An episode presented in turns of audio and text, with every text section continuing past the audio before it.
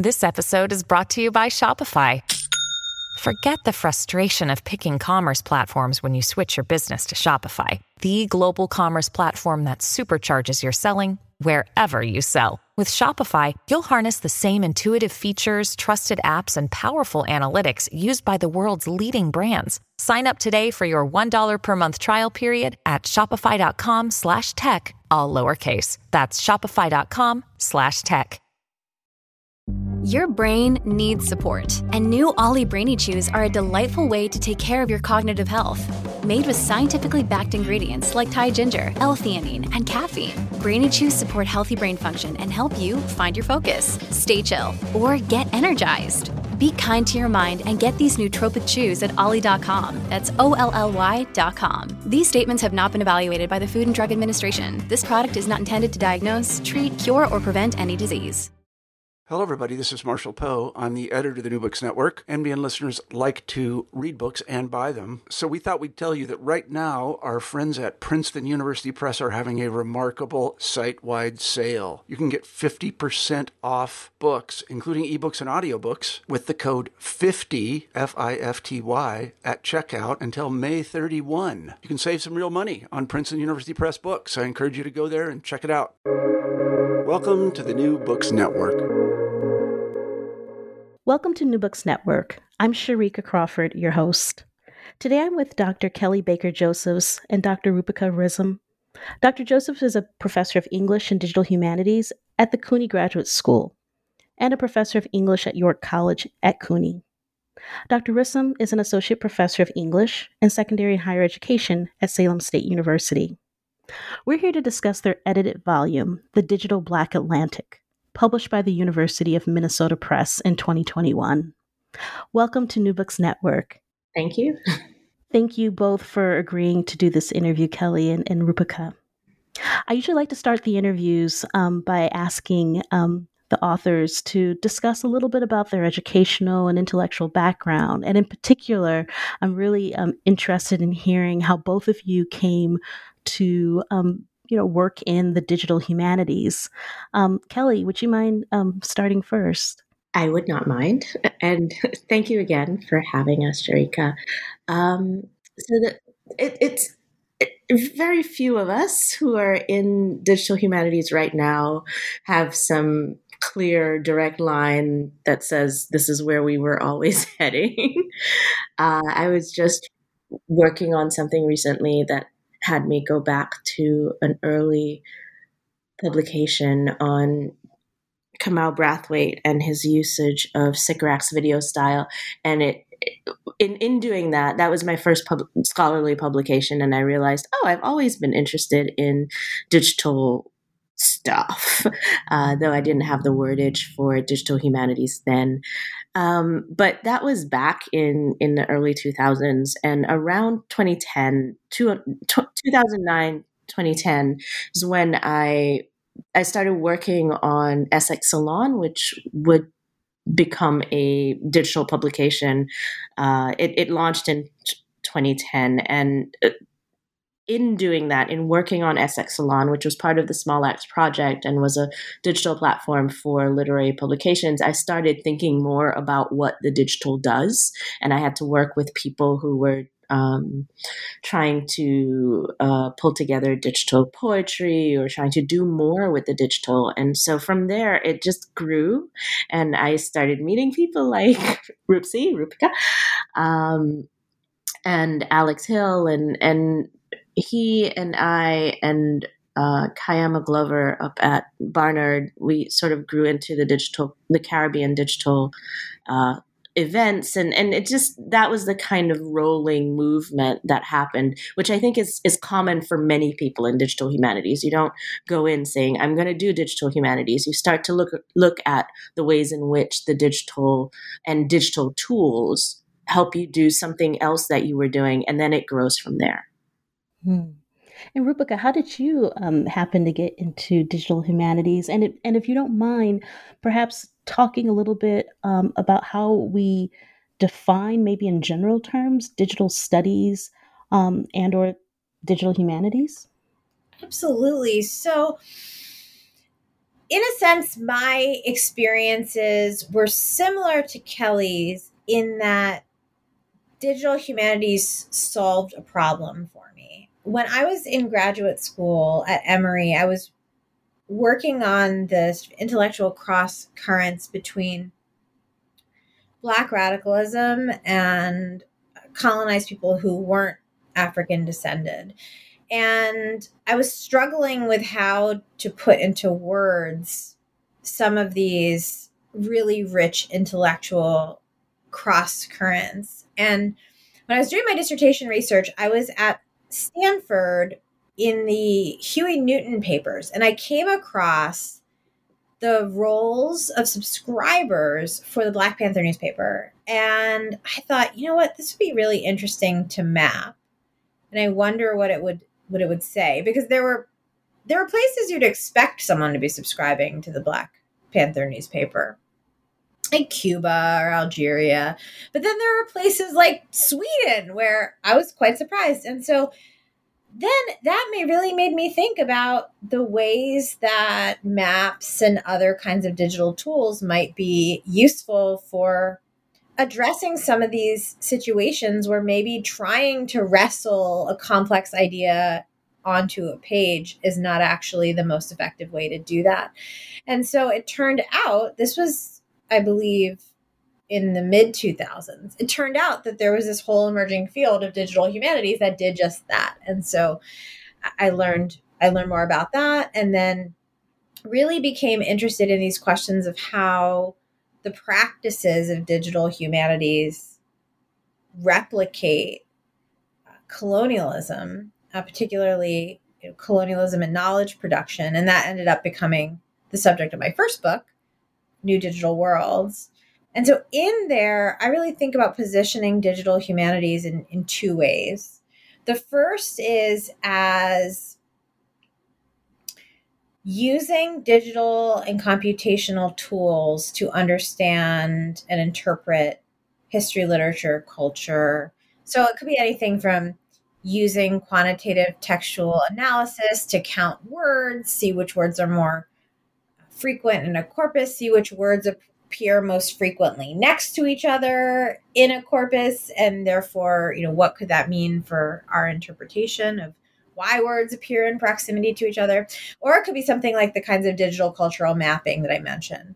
And the second piece is using the lenses we have from the humanities for inquiry, like something like post colonial theory, and applying them to our interpretation of digital objects and cultures to try and understand how power the power dynamics of colonialism of racism shape people's experiences online. So, listening to both of you kind of discuss the way that you found yourself increasingly um, involved in this this kind of emerging field of um, digital humanities really piqued my interest to how did you come to um, prepare this amazing um, volume? What was its origin? Um, you know how were you able to kind of draw in this eclectic um, um, wonderful group of digital humanists?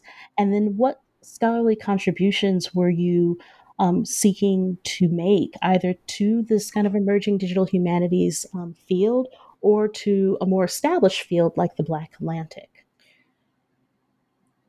And so, maybe, Roopika, maybe you could continue um, with that question. Sure. So, what actually happened was that independently of each other, Kelly and I were approached by a different publisher asking us about whether we had edited collections we would like to pursue. And I believe I was asked about post colonial studies, and I believe Car- Kelly might have been asked about Caribbean studies. And we both reached out to a mutual friend, Alex Gil, who Kelly works with on Digital Caribbean, uh, Caribbean Digital, and um, various assorted initiatives and we both said we've been asked to do a volume. Would you like to do a volume with us? And Alex got the light bulb over his head and said, Huh, you know what? I can just avoid having to do this and make them do a volume with each other. So that's primarily how we got connected. And when we talked about what we would do if we did a volume, with my background in post colonial and African diaspora studies and Kelly's background in Caribbean studies, it seemed like uh, an African diaspora approach would make the most sense. But we also were concerned about making sure that the volume was accessible to people and researchers and libraries in the African diaspora, wherever they were. And so we thought that publishing what would have been a very expensive volume with the original press that approached us wasn't the right approach. And instead, we decided to go to Debates in the Digital Humanities series in the University of Minnesota Press, uh, where we knew they published open access volumes. So it was really crucial for us. It was really an ethical choice to think about doing a volume that would um, be available to researchers, regardless of whether they or their libraries could afford to buy the volume. And the contributions that we were really trying to make was to establish a body of work that could be cited. This is uh, one of the challenges of doing our work is that this is the first volume on African diaspora, really anything Black studies and digital humanities. And we wanted to try and not be prescriptive, not to be the last word, not to be definitive, but rather to open up the conversation by giving people a body of scholarship a to cite and a points of entry into talking about digital humanities in the context of the African diaspora, uh, and, and with the hope that we would just be the first of many. Hmm, like a found, yeah, like a kind of a, a foundational text that can generate, hopefully, um, a really robust um, kind of scholarly conversation, and and I definitely feel that that, that came across really well. I, am curious if we could um, focus just a moment on, on, the framing, you know, the particular framing of um, the digital humanities um, volume that you and Kelly were working on, and and and your volume is great because, as you pointed out, there's this this array. Um, of contributions from scholars and, and library practitioners and, and, even curators, and they're all working in this Black Atlantic digital humanities um, space but I was also curious um, if you could kind of discuss a little bit about why was the Black Atlantic, um, you know, rather than the African diaspora, the kind of preferred intellectual framing to encompass this this wide variety of digital humanities projects about Black people um, and their lived experiences um, worldwide. And, and and maybe Kelly, you you might have something to to say about that.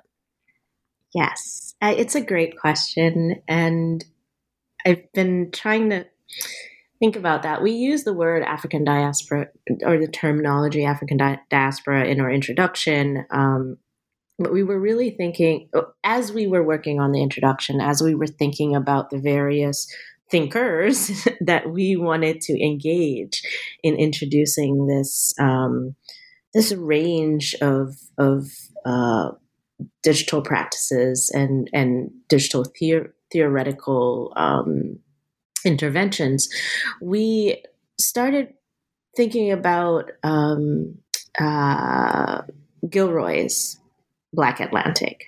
And we we'd both been thinking through that, and we also wanted to think about well, why black why digital black atlantic rather than black atlantic digital humanities? Or there are so many different terminologies that we had both come through and to uh, as we worked in you know there's post-colonial there's caribbean there's just black.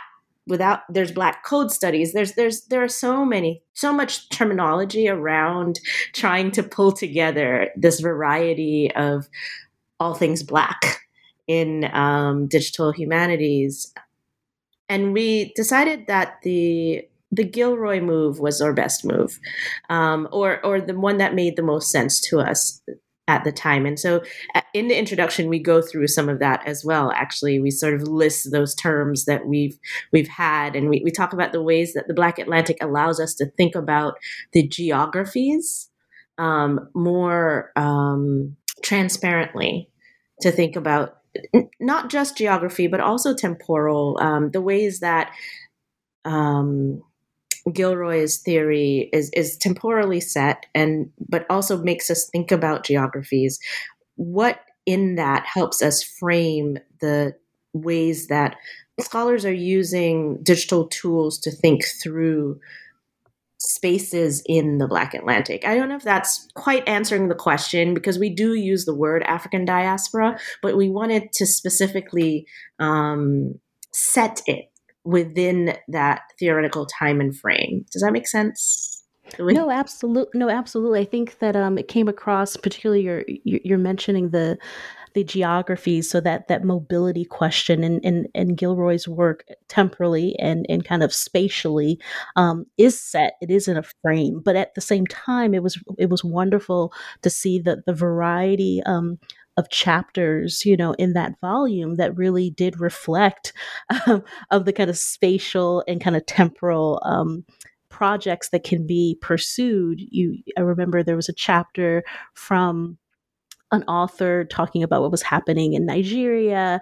Um, you had, you know, uh, one that was um, centered in the Midwest. I mean, so really, I thought that it worked really well. But I also um, I, I had a, kind of a sense that there was a perhaps a conversation, or, or maybe you you both are are setting um, the tone for a kind of a thoughtful re-engagement with these kind of framings. You know, over time, there's been you know continual questions about you know what terminology, who's left out, what spatial um, frame gets you know excluded or included and i thought that that was a really um, novel way to kind of start thinking about this in a different light Yes, and uh, Roopika can speak a little bit more towards this as well because we we in in using those words digital and black and Atlantic, uh, we were thinking about as we said in the introduction the juxtaposition of those words and what what that means and and um, Roopika, you want to talk a little bit more? I, am putting you on the spot, but a little bit more about um, the juxtaposition of the words. Absolutely. So you know, we're not interested in thinking about ways that people are incidentally using technology in the African diaspora. And rather thinking about the ways that at those intersections of blackness and technology are really productive conversations to be had about and the ways that Black people have appropriated technologies um, to reframe a narrative so it's not a story about how tech this typical story about how technologies have been used to disempower black people but rather how african diaspora communities are using technology to seize the means of the production of digital knowledge on their own terms and in their own words. Hmm. And and I feel like that that actually speaks to something that I, I hope that we would have a chance to talk about. And, and Roopika, maybe you might want to continue with this. You, you you both bring this out very well. Um, what you pointed out now, this this kind of um, refreshing approach of thinking about black people and technology and not just as a kind of a tool that kind of um, excludes or limits or oppresses but w- the creative and innovative ways that that they are constantly and have been using um, technology.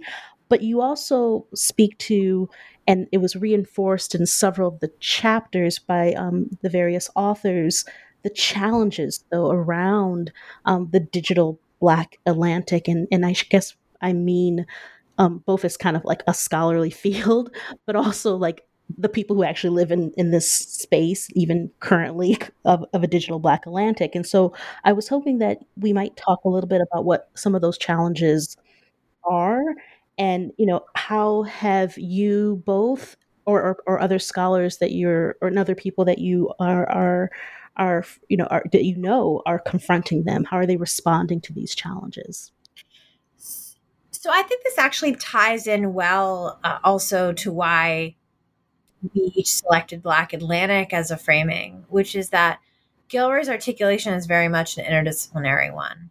And in order to really fully engage with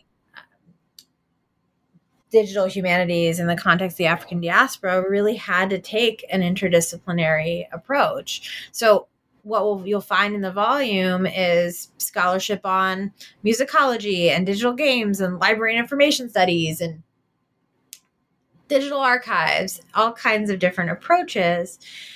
And that's very, it's very challenging to deal with interdisciplinary scholarship. And so if you do this kind of work, what we're encountering are these multiple levels of complication from, first of all, working in a field that is already marginalized in the broader landscape of academic knowledge production, African diaspora studies, then doing so, which with so many different interdisciplinary approaches that kind of go beyond the kind of standard expectations of interdisciplinarity, which usually you'd say, okay, well, obviously you need history, economics, and so forth, but to be drawing from such diverse uh, arrays of disciplines.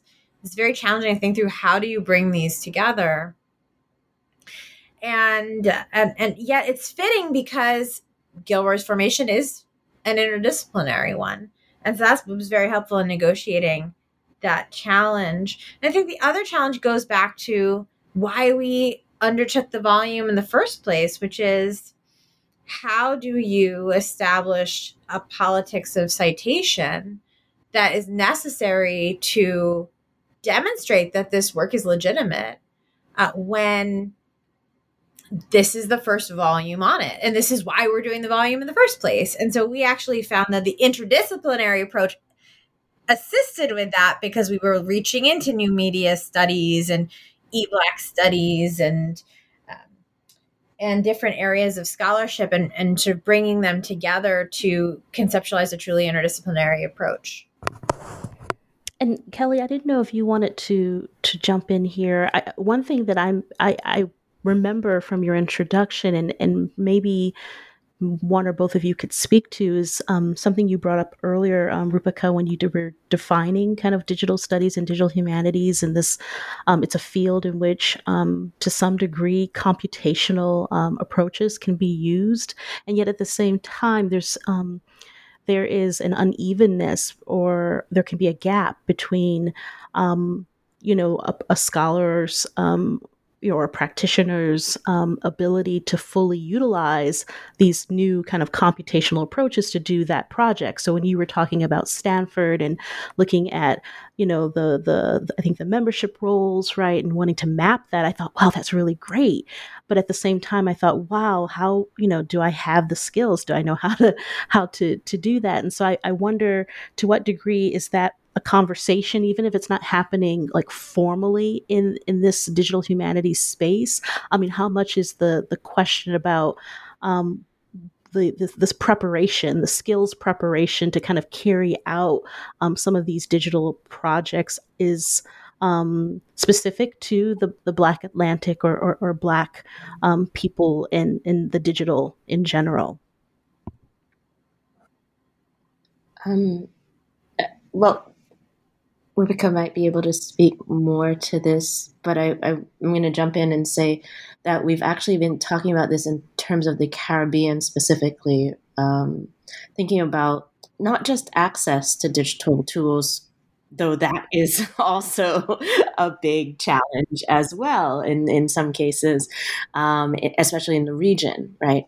Um, but access to the skills and access to people who can teach the skills. Uh, so knowing the skill is not necessarily also being able to teach it.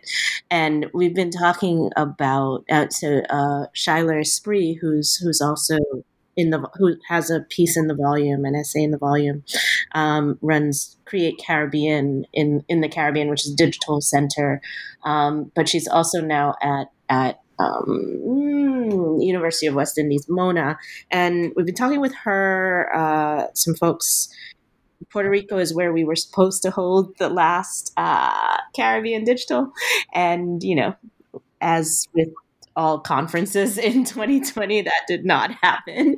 Uh, we're still talking about it though, so you know, we've been t- thinking with some people in in the uh, in the region who are situated in the region Puerto Rico, Jamaica, Dominica, Trinidad um, about how to bring how to teach those skills, right? How to have the space, time, resources, read money here, because um, time is also a resource, but I, I mean money there. Um, to to teach those skills how you know how to use computational practices etc to do the kinds of things that especially people in the region are interested in. So people in the diaspora are not necessarily interested in the same things as people in the region. There are crossovers. I'm not saying we're interested in mutually exclusive things but that is a conversation we're still working on that I think we don't have an answer yet. and, and it's not that you can just throw money at something, uh, though, you know, please, anyone who has it, throw it at us. Um, but thinking through who we have, who has time, and then how we can support that through grants, etc. It's, it's, it is a question we don't necessarily have an answer to yet. Mm. No, I think you you're, you're actually kind of picking back up to you know um, Roopika's your point at the very beginning with the politics of citation. I mean, just for you know us who, who happen to be in this sphere of academia, you know there is you know a kind of process by which we are recognized and get promoted and receive tenure. There's there's you know a whole kind of established process that to your point, Roopika, you know, this is kind of it's emerging, but it's also kind of a marginalized space, and the rules have not been set. It hasn't been integrated um, fully, or even maybe um, maybe you might argue um, at all yet into to these processes. And at the same time, you know, you know, Kelly, you're you're bringing to bear that the people whom um, would be very interested in, um, you know, extending um, into the Caribbean and working with people based and living in the Caribbean to teach these kinds of skills, perhaps are at institutions where you know they have to think about promotion and tenure and, and, and, following into these, you know, kind of established norms and processes that have not um, fully, um, you know, kind of integrated or incorporated kind of the digital humanities into their understanding of the production of knowledge. And, and so I think these are the, the volume and the, and the different, um, projects and, and the ways in which these authors are, are kind of wrestling with that at different levels you know a, as a librarian as you know as a as a professor of english you know as someone who heads up i believe you had one for, for someone from the midwest who heads up you know a black studies um, institute. You, you're seeing people trying to kind of grapple with you know at multiple levels not just the content but also kind of community to you know you know institutional kind of interactions but also these these larger questions and challenges it's it was it was really thought provoking and and, and I found it immeasurably um very very useful can I jump in and add one thing? Yeah, please. I want our readers not to assume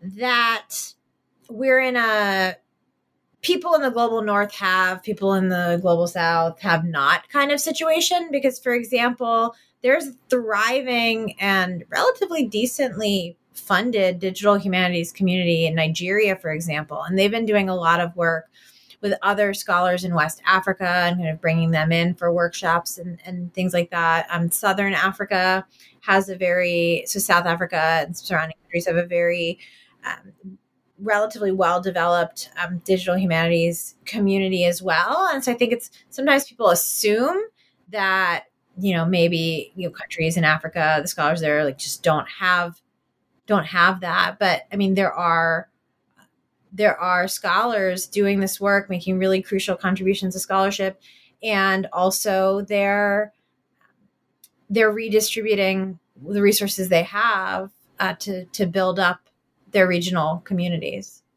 Absolutely, that was a wonderful um, chapter um, um, from the author and the scholar working in Nigeria for that very purpose. It, it's you know, basically, listeners, you can see I'm really enthusiastic about um, the volume because there's really a kind of a, a wealth of, um, at least for me, relatively new information about kind of thinking along these along this ways, um, and, and also trying to see how people are working through um, building these kind of um, borderless kind of communities um, um, in, in, really interesting and innovative ways. Which brings me to um, something that I, am really interested in hearing you both talk about, which is um, both of you perhaps um, discussing, identifying maybe a digital Black Atlantic project that you're familiar with or, or are working on yourselves, and um, perhaps discussing how it gets to some of these central like ideas in the volume.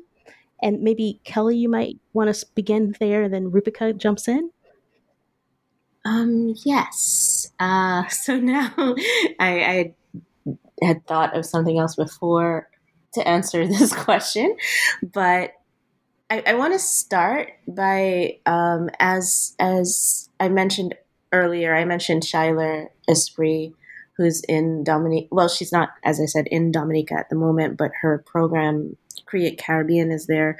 Um, it's just fascinating what she can she has done right with students and with um, so she has various levels. So it, it, it was something that grew. It didn't start off where it is.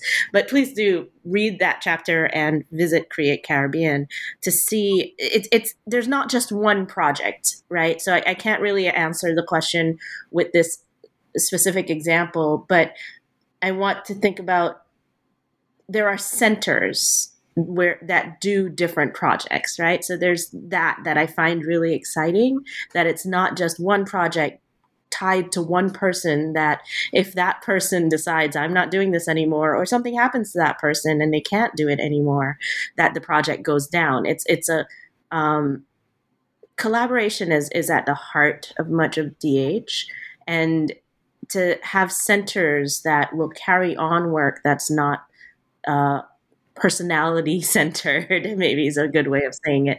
Um, or person individual centered I, I, think so so th- this is not exactly a project in the way that you're asking but i want to draw attention to as as uh, Roopika did as well um, to places that are hives of activity right um, and then a particular project that I've just recently been writing about and thinking about, um, so it's at the top of my mind, uh, is the one we close the volume with, uh, which is uh, in in the same boats, and that's also a collaborative project in in many ways. So Roopika did part of it. I did part of it.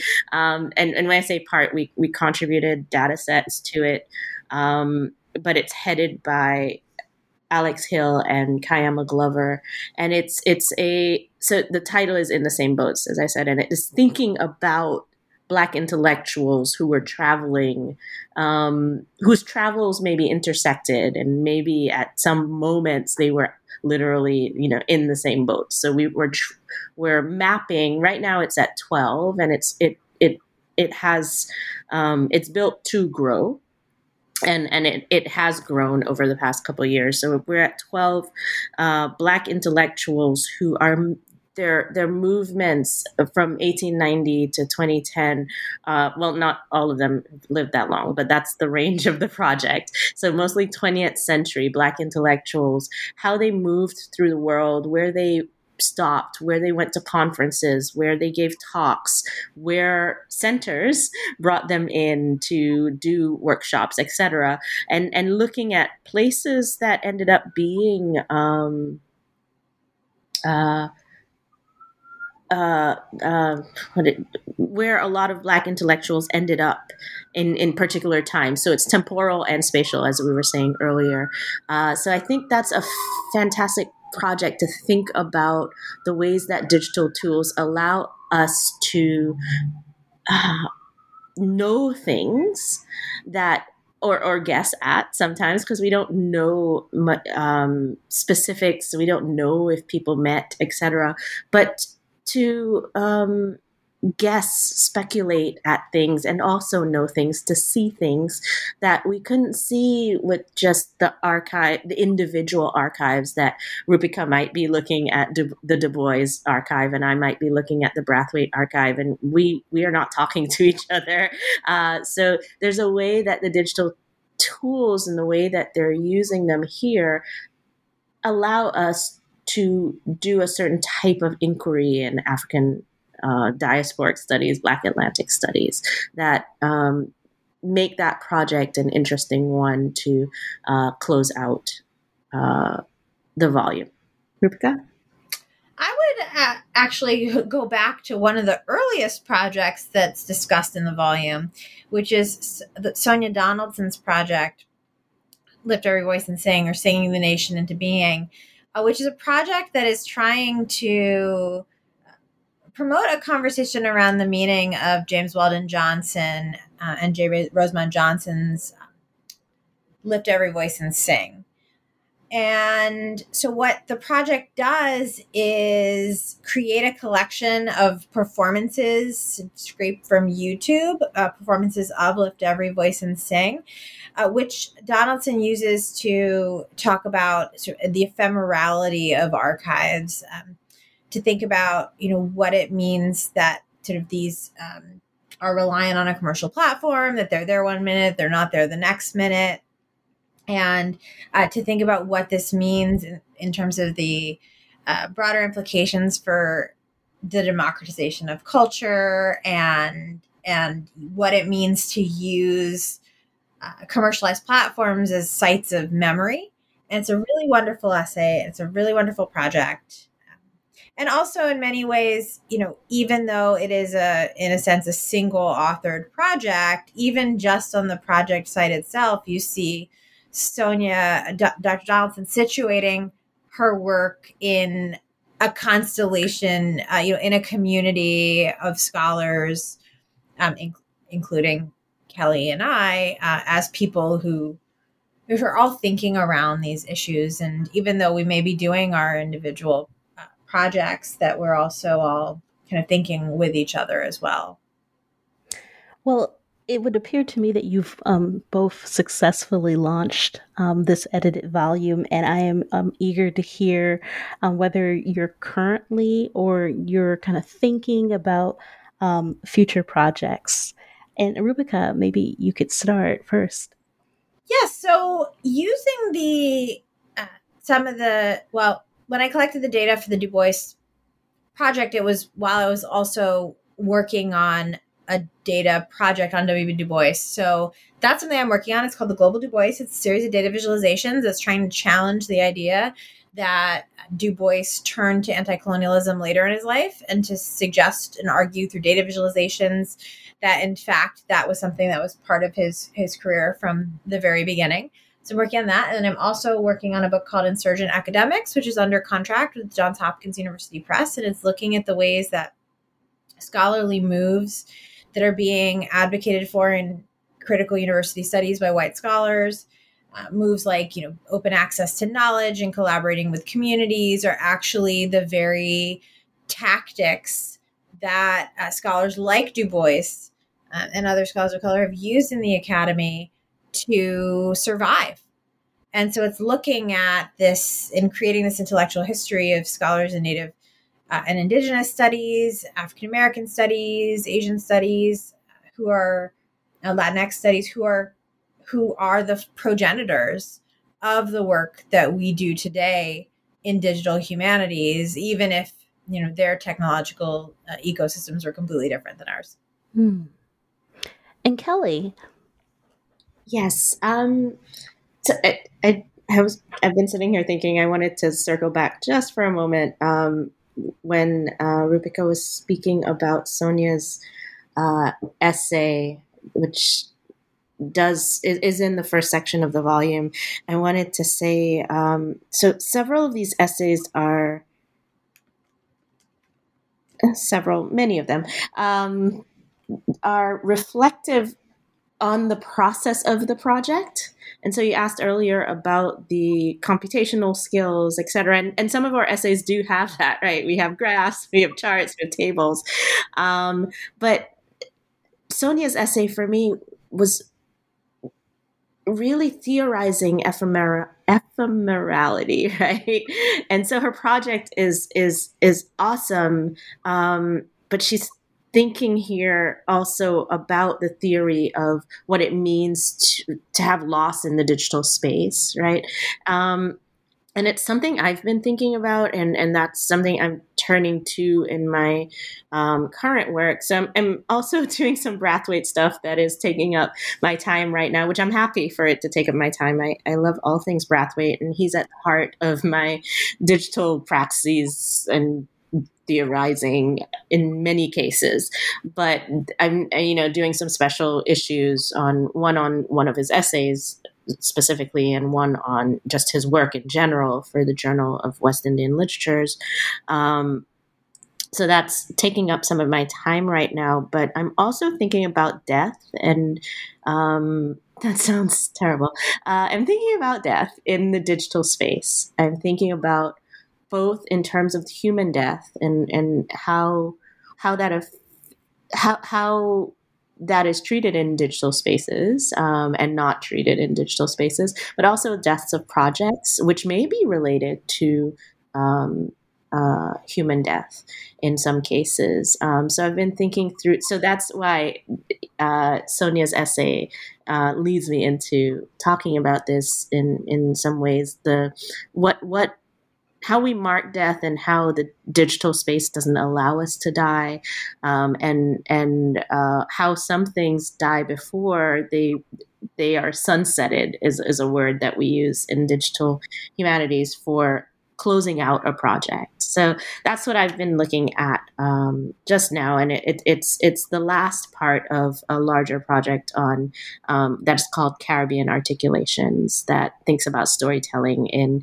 Caribbean spaces, and so this is the closing out is to think about um, death of people and death of projects in digital spaces. Hmm. I'm looking forward to following you both on um, both of these projects, um, or multiple actually. The the this um, Caribbean articulations, and and I have been following um, Roopika's uh, Global Du Bois or Du Bois um, project for for some time, and this has been a really um, fascinating conversation. Uh, thank you both for agreeing to do the interview with me.